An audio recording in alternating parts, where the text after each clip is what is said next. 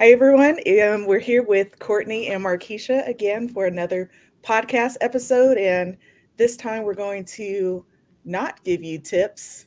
Well, there might be some tips in there. There probably will be tips in there because we can't help it. But we're just going to get a little bit more personal here today and talk about um, all, not all things, because we'll probably have a part two, three, four, five, six, seven on um, how we felt and how we handled our kids um, when they got diagnosed with their disabilities. Hey, Courtney. Yeah. Hey. yeah, this is an important topic and one that I think some of us deal with very privately and maybe even a little bit lonely. Like we don't necessarily, I don't remember talking about it um, with my daughter as much as I had more support with my son and the differences in those two journeys pretty much night and day.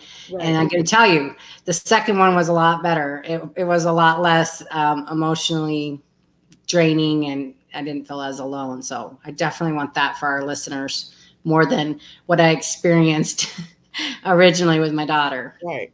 Now tell us for the for any new listeners, you have three kids. Yes. And their ages are so tell us about your your babies. Okay, Hannah's 18, Lily's 16, and um, my youngest Evan, he's 10. So that was, yeah, there's a little bit of a gap there at the end, but he's our caboose. Uh-huh. Um, yeah, and my oldest Hannah, I actually found out um, that there was some complications during my eighth month of pregnancy. Okay. Um, they didn't really know what was going on, but there were some markers there.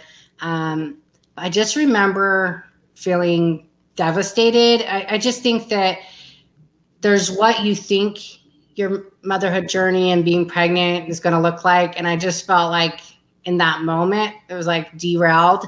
And I did not have a really clear path to getting back to being okay. Like I felt really um, unsure, like what her birth was going to look like. And, and it was not in the what to expect when expecting book. Um, book needs to be revised. it was uh, it was traumatizing. Her, you know, her her birth um, ended with an emergency C section after uh, 35 hours of labor, three hours of pushing. It was oh. yeah.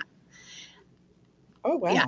Yeah, it was not good. Um, my my friends were like, I can't believe you had two more kids. I was like, I'm a believer that things can get better. They can go better next time. I know you probably won't want to hear this, but I all three of my labors and you know my my last my caboose was adopted so i do have four kids but i birthed three of them did not even equal or 8 12 6 12 out 44 hours a piece so you you reached that with one with Hannah.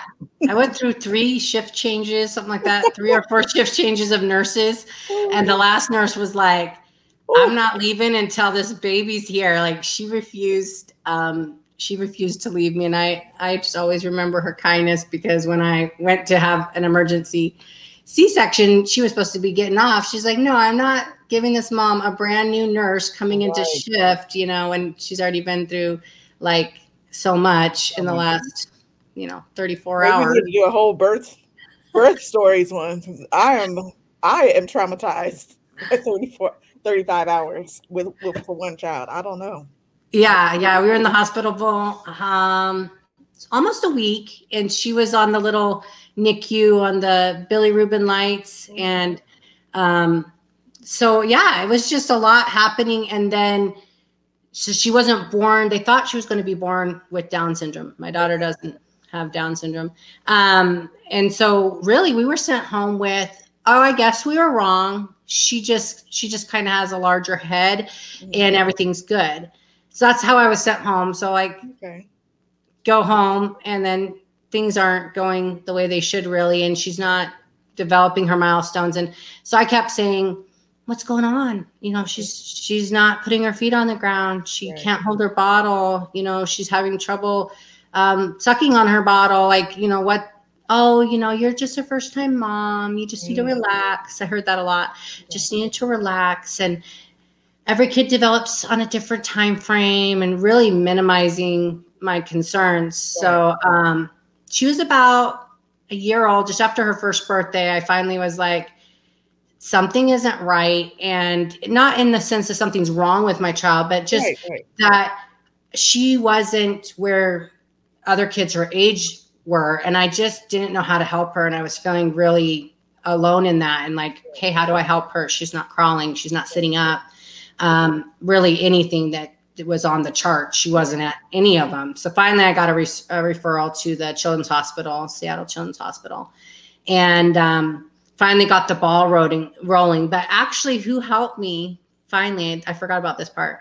Was Head Start? Does anybody you know Head Start? Yeah, yeah, yeah. I was working at Head Start, and my mom brought Hannah in for a lunch break because of course, as a new mom, I always wanted to snuggle right. her as much as possible. Right. My mom brought her in, and it was actually when they left. Uh, her name was Rosa. Rosa said, "Oh, what early intervention services is your daughter getting? Mm. You know, for her delays?"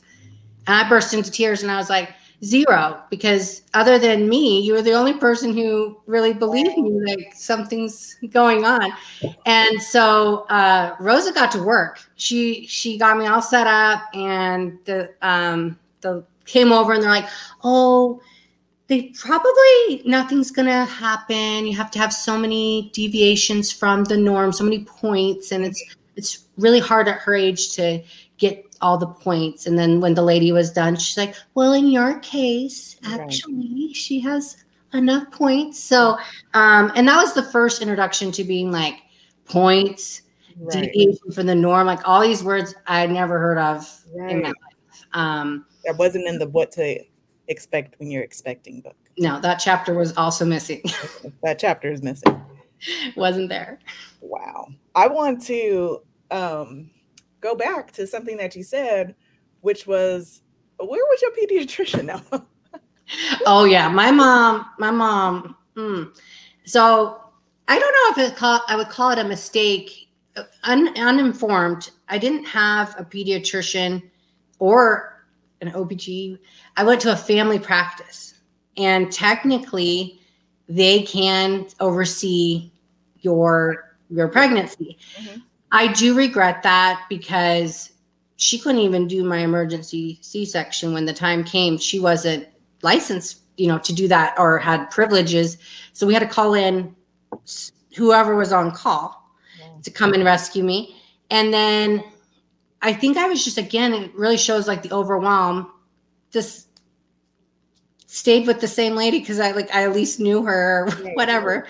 And that's when I was like, after Rosa told me like, no girl, like you you should be getting these services, then I went and found a pediatrician and got started with that. And that's when really when the ball started rolling with early intervention and all of that. And I know we talked about, you know, really wanting to support families with that because yeah. it was completely overwhelming. My first baby, a new mom, all the the normal postpartum and all that, but on top of that, I was trying to navigate all these systems of care that I never heard of before. And nobody was really coaching my husband and I. No one was really saying, this is, you know, here in Arizona, I live in a different state now. Like we have a whole system here. And if they had that in Washington, nobody in my circle was telling me about it.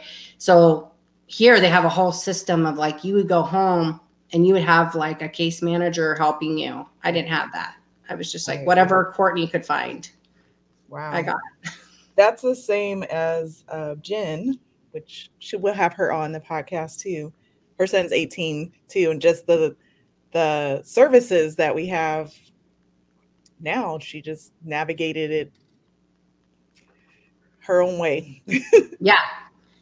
You can do it. It's just a lot harder. I mean, yeah. when you have a parent coach or somebody who's gone before you and really knows the ins and outs of qualifying for things, what steps to take. Um, and we were going to get into that. Like my son's diagnosis was night and day compared to everything I went through with my daughter because a I knew the systems of care in my state now because of her and going through it.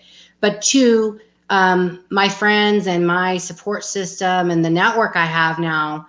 When he got his diagnosis, I was it was more like confirmation of something that I could I just needed a name for it to open the doors of services. I needed diagnosis, but I kind of already knew what the diagnosis was. I just needed it confirmed so that I could open the doors of services for him. But I never felt hopeless or it was more like, okay, now I have this. This is what I need to do next. And it's not that his road is perfect, but I know lots of different people who have autism and i know um, on instagram i'm following different therapists that are showing a different way to think about it and, and how to support them and so i was just filled with hope of i can i can be the kind of mom he needs and i can help him get access to these services versus my daughter i felt um, I literally felt like I was failing her. It makes me cry because I felt like I was trying my hardest. I was like, we we spent so much money. I call her my million dollar baby because we spent so much money having her. So I was medical bills. No one, no one helped me say, hey, you you could apply for grants or right. you could do this. So I was buried under medical debt without anybody helping me understand that there was grants and services out there for that. Um, just lonely, overwhelmed, and just feeling like every night when I went to bed, I just distinctly remember, you know, Craig would hold me almost every night and I would just cry because it was like another day of struggle, another day of no answers, you know. And so if that's you, like, I just, I'm here for you. Like, we're here for you because it's a real feeling. And. Until you get grounded with some services and some support and help, that's the feeling that you have because you know there's something out there that could be helping your kid, but you don't really know what it is, but you just right. in your heart you know that there's like if they could get speech therapy, not that it would fix them, but it would like support them with this while we help the parent and the child navigate that. Um, but I do want to share like when Hannah started PT, I remember telling her physical therapist, I am so excited we're here. Hannah's going to be walking by Christmas. And I was just, I knew it. Mm-hmm. And okay, Hannah's 18. Mm-hmm. Hannah does not walk independently. So Hannah walking by Christmas? Okay. Um, but, and I remember months and months later after Christmas had passed, I finally said to her physical therapist, why didn't you tell me that I was wrong? that was not going to happen. Mm-hmm. And uh, she was like, in my experience, you have to come, you have to come to your own realization because if I tell you, you're going to say, you just don't, you just don't right. know my kid. You don't believe in my kid. Like this mm-hmm. is what they can do. But physical therapy has helped Hannah in numerous ways. But yes. my mindset at that time was, okay, we're going to get this and it's going to make everything better. And I think yeah. a lot of families can relate to this kind of, I call it a misconception because we want so badly for our child to be able to go into the world and and have the skills they need and be accepted right? This right. deep desire for them to not struggle. Struggle yeah. And that's why our hope is like kind of hung on this therapy or this is going to really help them in it well.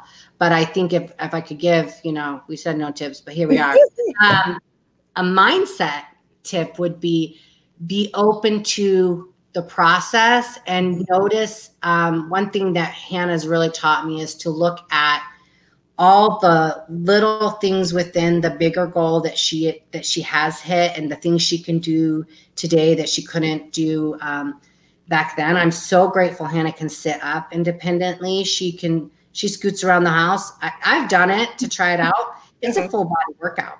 This body I only imagine yeah scooting with your bottom and using your hands to kind of balance you and she gets from A to B like that. And then she learned to crawl at eight. She crawled um, in her classroom. Her teacher knew what that meant to me. She called me up. She was crying. I was crying. Hannah crawled over to the mat. Mm-hmm. She just, she just did it. We worked on it for years, and then one day Hannah's like, "I'm gonna crawl today." She just crawled across the room. What will I? What would make them? Let me show them what I can do today. yeah. So I call that all the things that our kids are learning, and right. it just there is no timeline for them to, you know, demonstrate the ability sometimes. And so, yeah, we worked on balancing, you know, tall kneeling, all these things in PT for years. And then one day she put it all together. She put right. the pieces together and she crawled and she she still crawls when she feels like it, but her mom her main method is scooting, but when she's out of her wheelchair. But it was like all of that was just lonely. All of that. Uh, navigating um, doctor's appointments, diagnoses. Because um, Hannah has a main diagnosis, but then she had a lot of other diagnoses. And then this past year, we actually found out she has a rare genetic um, disorder. And so it was kind of like re-diagnosis day for me um, this past year. And it was, it shook me. I was like, oh, I thought I was, I, I got this, you know, mm-hmm. but hearing that um, and knowing that it was going to cause her more struggles was really, really hard on me emotionally. Yeah, it's we want parents out there to know that it it is hard, and and I know there's a lot of um, I don't know chatter in the um but on the internets yeah about you know fixing and and i don't feel like um like when you feel like hopeless or things like that it's not that you're not you feel like that against about your child, but you just think of the struggles that they have. You want to protect them. Think yeah. the mom's instinct is to protect and you want these skills, right? To be like, they I can't protect them if they don't have these, you know, these skills. Yeah. So someone comes to you and is like, hey, your child's diagnosed and they need all these things, and you're like, yes, give me all the, you know, give me all the things. And um, I like that you use the example like, yeah, she's gonna walk before Christmas, you know, because you're still like, well, she's gonna need those things to play on the playground, to you know, talk to their friends and all those things, but um, that they let you come into your own reality of what um, their what her disability, you know, what her disability is. And I think all parents need to know that it's okay to go through those different stages and it doesn't necessarily mean or doesn't mean that you don't love your your kid and that you want to change who they were and and all those, you know, different narratives that are out there. I think that, you know, you just want what's best for them. Yeah. And you start to think, and, and we know now the reality of some of the things that um, Evans experienced in Josiah is that there's and, and there's not some there's some people that just aren't nice out there. Right. And i still get choked up when i think about what happened to him last year because i was like he even though we try to teach him the skill set that he needs to stand up to somebody who's bullying him he still doesn't do that. And i just mm-hmm. uh, you know it's just oh man if i i would do, i don't want him to be in that situation anymore. So it does make me like if i could better help him understand that you know the concept of yeah. when someone's being me i would because i don't want him to get beat up in the bathroom. You know i don't want him to be picked on. Now i'm getting choked up. I don't yeah. I, Ah, it's yeah, all yeah. these things that are going through every parent's mind when they're getting this diagnosis is that kind of overwhelm of all the multiple things that need to be put in place and also finding balance in that that's something that took me a little longer than i would have liked to find the balance between all the things that are available and what is actually humanly possible to right. do in a given week and knowing that I could pause therapy or say, you know, this is a lot for us right now. We're going to focus on communication. Not that PT is not important, but I working full time, trying to get her to appointments, managing all of that, plus doctor's appointments. It was just like exhausting. And so, you know, my husband had to really help me go. husband. Yeah, they had to come in and be like, and you have a husband and you have they have there's the other kids came. Yep. Trying to manage all of it. And so i want parents still that it's okay to to have the recommendations and have that available and really take your time in figuring out okay what can our family do right. right now? In this season doesn't mean this is what's going to be there forever, but in this season, right when when Lily came pretty close right after Hannah, um, they're two years, two weeks apart, so it was very close. Um, what can I do in this season? You know, I'm to need to be. I needed therapists that were welcoming of Lily. You know, I had to let some go that really wanted me and Hannah. And I was like, well, I'm home with my other baby too. So we need to incorporate her. So I always joke that Lily got early intervention, and that's why she's such a super reader. Is she got right. all, all these early interventions alongside her sister, and she learned to sign, and she was signing before she talked, um, because that's what was being modeled around her. And so I needed in-home services so that I could accommodate nap schedule, right, of, of her sister and to have taking the two of them out with the wheelchair and a, a toddler and newborn was really challenging. And so sometimes I had to say no because I was yeah. like, there's no way I can do a one right. o'clock therapy appointment in this season of my life right now with this other baby. So that's okay too. It is okay and and we have and I know you um, when you're working with families too, and, and me also they're they are doing all the things and they're missing the nap time and then everyone's stressed out the siblings crying and you're trying to do the therapy and you're trying to get here and that just doesn't work out for for, for anyone yeah long term you know yeah. you can do anything short term but really think about that a year long of this therapy session, this therapy time, is that going to work for me? And sometimes, and I've said this to families, and they've said, You're a wonderful therapist, but uh, you're just not a good fit for our kid. Yeah. That's okay. That okay. my therapy time doesn't have to work for every family, and I might not be the the right therapist for every child, and that's okay. And the nicest thing that a mom ever did to me was just call me and said, I've seen you the last six weeks. You've been really trying, but my son is not warming up to you. And I wanted to let you know personally that it wasn't personal. It's right. just he's not warming up to you. Mm-hmm. And I don't want to, you know, essentially waste this therapy time, this money we're investing in this service if it's if it's not the right fit. But I wanted to let you know it wasn't personal. And that really helped me out because obviously I want I I take things personally, you know.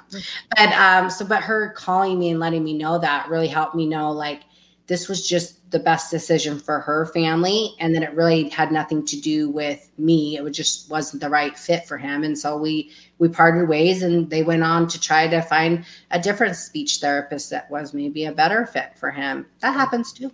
Yeah. It does happen. I we went through a few here when Josiah Are started. Talk about. Um, I know you had like a certain amount of intervention that they wanted your son to go to, and I know that's something that um, certain kind of uh, therapy intervention, and it can be like twenty to forty hours a week. How did you? Are you willing to talk about it? Yeah. Yeah. So how did you navigate that when that was like what a, a recommendation? Uh, yeah something he qualified for. Right. And it was different because he was in foster care when he um, got diagnosed. So when those things come, they're like, I don't want to say court mandated, but we have to, it was just a whole hoop, hoops to jump through because we did not have parental rights when he moved in. He came in in foster care. Seems so long ago. Um, because now he's just like like like a birth like a birth stem. Um, but yeah, it was a lot of hoops as a foster parent to get the the things that he needed um, because I didn't have the parental rights. So things would have to go through um, a recommendation. Like I would be concerned, take it to the pediatrician. The pediatrician had to get you know orders from them, take it to his social worker. The social worker would have to take it to the judge. Um, and the judge getting approved because he was essentially a ward of the state. And so they made all the decisions for him. We worked on that getting that uh, changed right away because we already knew that something else was going on. He wasn't speaking um, lots of things um, he was lining up stuff. That's really what we noticed. But me and my me and Dre are both special education teachers. So sometimes we're like are we seeing this or we just not, you know, or or is it just because we are in the field that we sometimes are more sensitive to to something noticing it? Yeah. yeah. yeah. So yeah, they gave us the list of all all the things, and we looked, and we had the three older kids, and we were like, I don't even understand how that would even work, you know, work out in a working in real life family. We live in California, so we are both working uh, at the time. You know, we, it's expensive out here in California. So we're like, well, we both work, and then the kids have sports afterwards, and then like hours of you know therapy in the house. We're not even home. We um did do early intervention because we we had to for foster care system. But Once we officially adopted, then we opted out of that because it wasn't working, and it was a lot on him too. Like the transition of him, um, and we don't know the trauma because he wasn't speaking, um, and he still doesn't. But it's there, you know, in your body when you've experienced um, things. It's still in mm-hmm. your body. Um, mm-hmm. He's not able to express it. Um, and it was hard to take him to the therapy that many times, you know, a week. Um, and he would cry and he would have meltdowns. And I'm pretty patient person. Um, that's what people, I'm not saying that about myself. That's what people say. But I was even like, this isn't working for either one. I'm super frustrated, which makes me less patient with him. He's already frustrated because he's, you know, time to stop, you know, having fun and maybe some more natural play, which is what we chose to work on here, like more natural situations than just therapy situations for him. And I was like, this is miserable. He's miserable. I'm miserable. It was far. That's another thing parents we want you to understand that we understand is that therapies are not around the corner. Like his OT was one way and his speech therapy was another way. And then you have to fit in because I know you guys all have been on wait list and you have to fit in where the appointment times are, right? So it'll yep. be like in the middle of California. Tra- the traffic out here will be enough to make you want to be like, forget it. I want to stay home. Like we look at things and be like, we want to go out here, but oh yeah, not that time. Not not this freeway at that time. So there. Yeah, so it's more than just the therapy yeah. time. It's the it's the drive time. It's drive the time. um so what potentially, time? yeah. Uh, family time after, like you said, like in the evening. So, like, if you know, a, for instance, just from our house to Children's Hospital, when we're talking about, it's like in good time, it's 45 minutes. If there's any sort of traffic, not good time of day, we're talking, you know, hour and a half.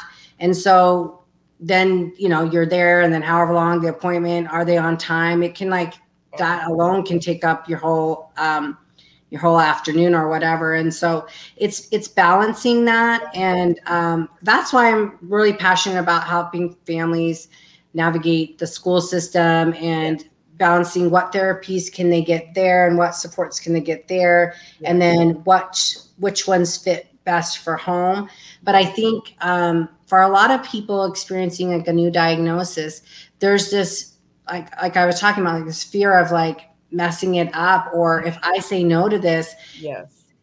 I always kind of felt like if I say no, could I hurt her chances? Like literally, we were working on any sort of communication, sign language, communication device, anything that she could communicate with us.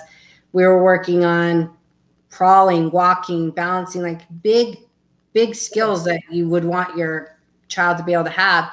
So i was always so worried like if i if i didn't do this yes. you know would i feel guilty about not giving her that time and space to go um, work on that?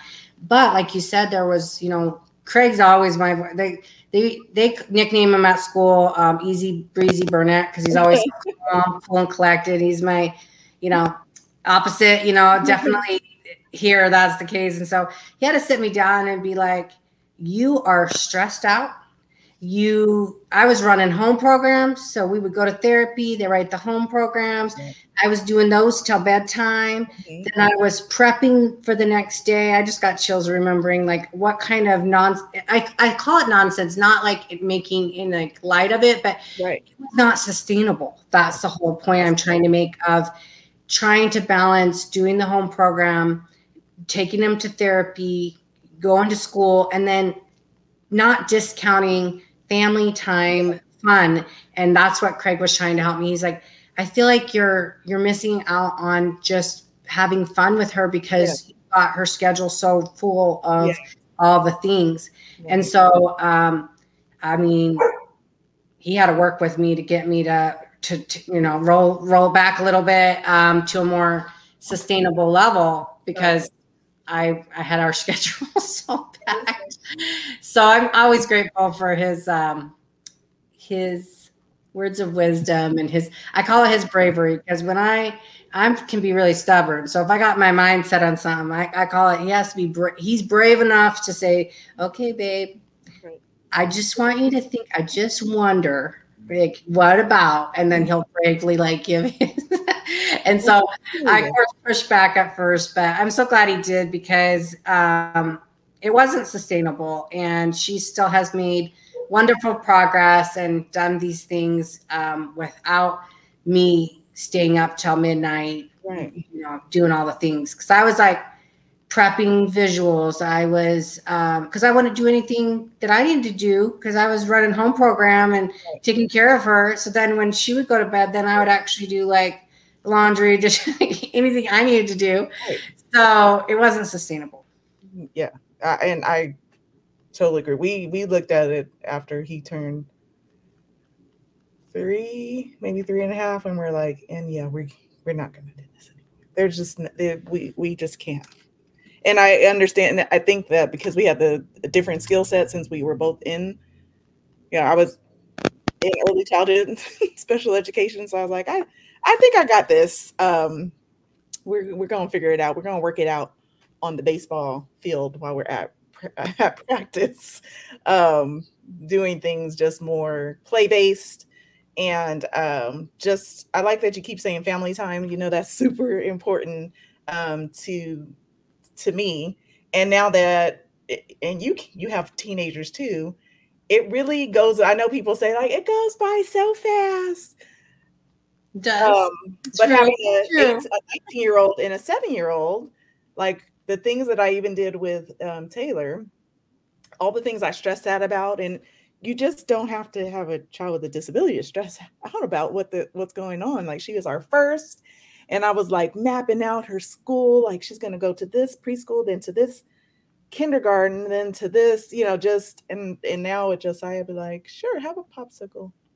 It's going to be okay because one day you're going to you know, go off and and live your live your own life and we're not going to be having these little moments of right. um and I know all the parents out there, you know, the little moments that you have, like maybe just you and um, a, a kid, if you have more than one, have like a certain look or a giggle or all those little things um, are just as important in in building um, connection and relationship and neurons if you know get into the brain science of of learning um, new new skills.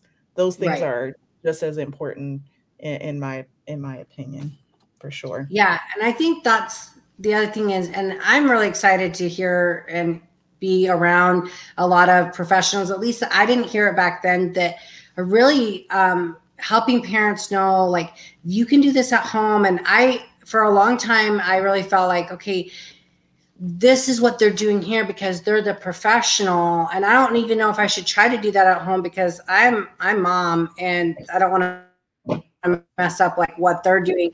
So i really am excited to see and hear on instagram and all these different um, therapists saying this is what you can do at home and it's better to try like you're not going to mess up you know as far as like if you're consistently trying and growing with it you're that's what your kid needs you know is th- that carryover at home and and learning how to communicate like you said in real life and real life situations on the go situations and so i'm really excited about uh, i feel like it's a movement of really helping parents feel confident and capable um, because you already feel insecure enough just becoming a parent and trying to like do all the things. So I really love hearing people um, really being that voice and encouraging parents like you can do this at home and you can play games right. this way. And um, i know i could have i could have used those words of wisdom you know back then. So we just wanted to share with you like a little, little bit um, about our lives and what we've gone through that led us here wanting to do a podcast. Really is about connecting with families and um, offering that perspective of where we are now versus like being in the trenches of the moment um, of right. a new diagnosis and finding your footing and figuring out your way with that. And it does take time but it will come together. And the fact that any parent out there is making daily efforts to be the best parent that's what your kid needs. You're you're making the doctor's appointments you're trying you're listening and you're connecting and with your child that's being a good mom. That's being a good parent. Um, that's something that I, I really want to get across to them that yeah. you are enough right now um, with what you're doing. And i know there's a lot of pressures and just feeling like i'm not doing enough but you are. Yeah. like absolutely. right in this moment you are so. Absolutely. That's good courtney. That is good good good stuff. I get i'm i I guess I'm going to stick to stick to the tips because I get so emotional thinking about it. Jo- Josiah's seven and a half because he's like my mom. My birthday's coming. yeah, October, they're always, they're always counting down. Eight, so let me say seven and a half. But like you said, like just remembering when when he was he was two and a half when he came, and he had so many, just so many things, just from foster from coming from foster care, and then having the different diagnoses. I mean, he's been through a lot of things in his um yeah in his seven, seven years. years. Yeah. in the seven years. So when we see him um like run, for example, it's just we were like, remember when like he wouldn't even use he had to use OT um he had OT to he didn't like recognize that he had like a like its thumb and like mm-hmm. his whole arm. so he would just run with one arm like this whole he was it wasn't that it was immobile he just like didn't they had to teach him how to yeah it's it. like crossing midline for a lot of kids yeah, like so he would just use this hand to cross over yeah and would, so that would keep so even feeding himself yeah because he wouldn't use it oh I don't know. Can you see my thumb? He yeah, because I, I, need to do it because I'm a preschool teacher, so I need to show you. Yeah, we need the visual. thumb, Courtney.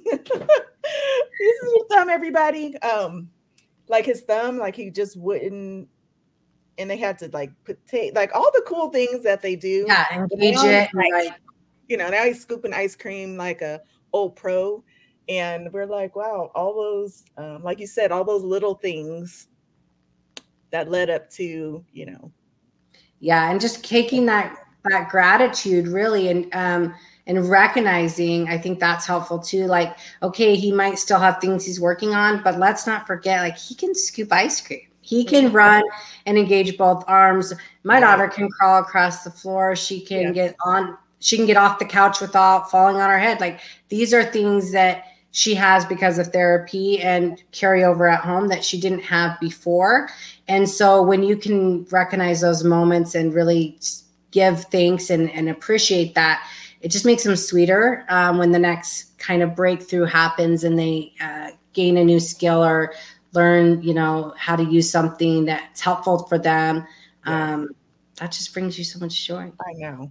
So we want you guys to know that we are I don't know. We have these titles and these uh um what are these letters up at, under our names and things like that. However, we have been um where you where a lot of you guys are, and um, that's where our heart is is um to let you know that some days we we cry, some days we some days we laugh, um, and we have been through a lot of the same things, and we just want you to feel like you are able to take care of your child, and you guys are able to have your family culture, um, mm-hmm.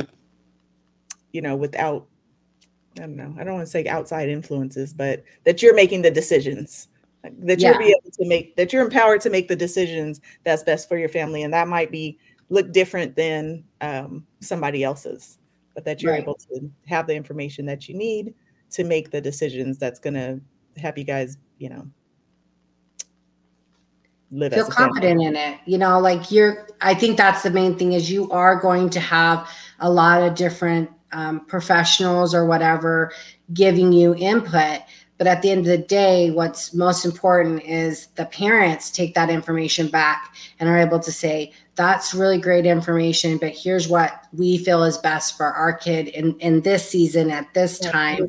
Doesn't mean you're not going to take some of their advice down the road for other things, but just realizing, because my husband's always said this each professional is focused on their, you know, like, OT is mostly focused on OT, and um, neurology is giving you information on neurology. But what was happening was they weren't looking at, like, I call it all the other subjects, but like, if you give me this assignment and come in every three months, and then this doctor's right. telling me to come in, that leaves me with um, 13 appointments, you know what right. I mean? And so having to say, like, is that necessary? Because I feel like we're pretty stable right now. Could we push that out to a year? And if anything changes, I'll just give you a call. Right. When I started checking out that sentence, my mm-hmm. life changed because they're like, oh, yeah, I think that's fine. We're good. She's stable. And so I was, that's one of the ways I decreased my um, pressure on me of all these things was because my husband was saying like well she's pretty good here. Like we're not having consistent issues. So why are we going in every three to six months? Like could we do a mm-hmm. yearly appointment? And so that's how i started talking to the doctors and and really letting my voice be like this is a lot on us. Like what can we do here?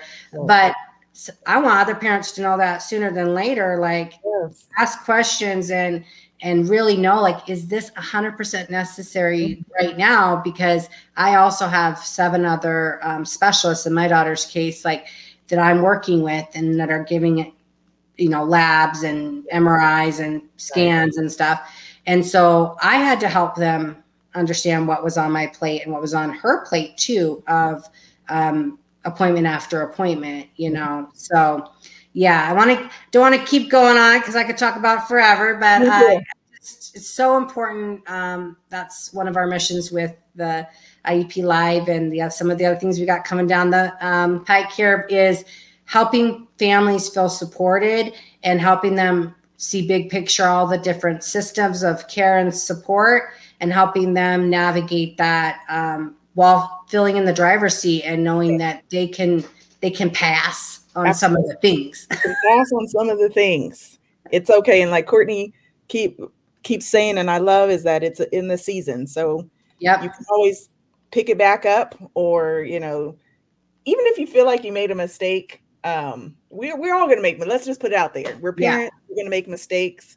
Um, your kids are gonna talk about you in therapy um, one day, one of them, especially if you have more than one. So one of the kids, one of my four kids is going to be like, there's something I did not like when she made me those Pinterest pancakes. And I'm going to feel very offended when they do that. but I'm going to have to say, you know what? Good. I did not know that you didn't like my Pinterest pancakes. And you know what? I won't make them for you anymore. I'll, I'll ask you next time.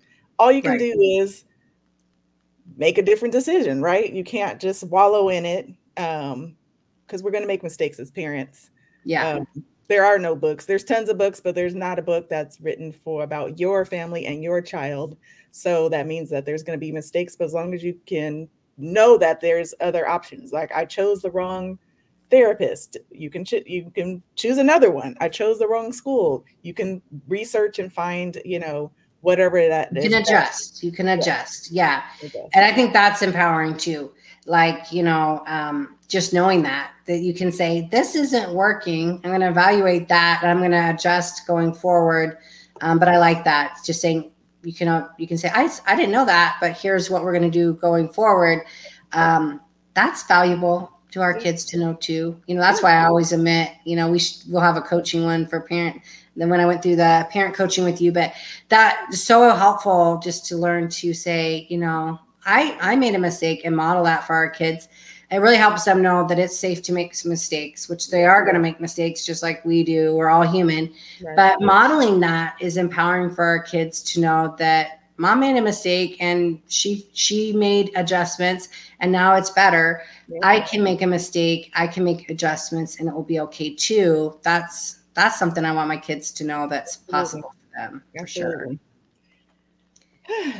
well, if you guys are seeing this, I sorry I look a mess with my hoodie on. I'm getting over getting it over the weather there. And Courtney has a new mic. yeah, I got a new mic because it sounded. I, I listened to my own podcast and I was like, our tone are not matching up here. It sounded like I was yelling at our our listeners. So I'm really excited about my mic. I think it's helping a lot. I think this I love will it. be better. So Courtney's all the way right, and I'm now I don't have a mic issue, but I have a I don't know. just getting over something, you know, today. But you know what? That's that's real life. yeah, she showed up even when when she wasn't feeling like gorgeous. She still showed up and was like, "We're going to get this podcast done for for our listeners this our week, listeners. no matter what." Right, no matter what. So on that note, guys, we're going to um, end this podcast, and we'll be back with you in two weeks. Two weeks. Yeah, every two weeks. We'll every see you. Have a good day.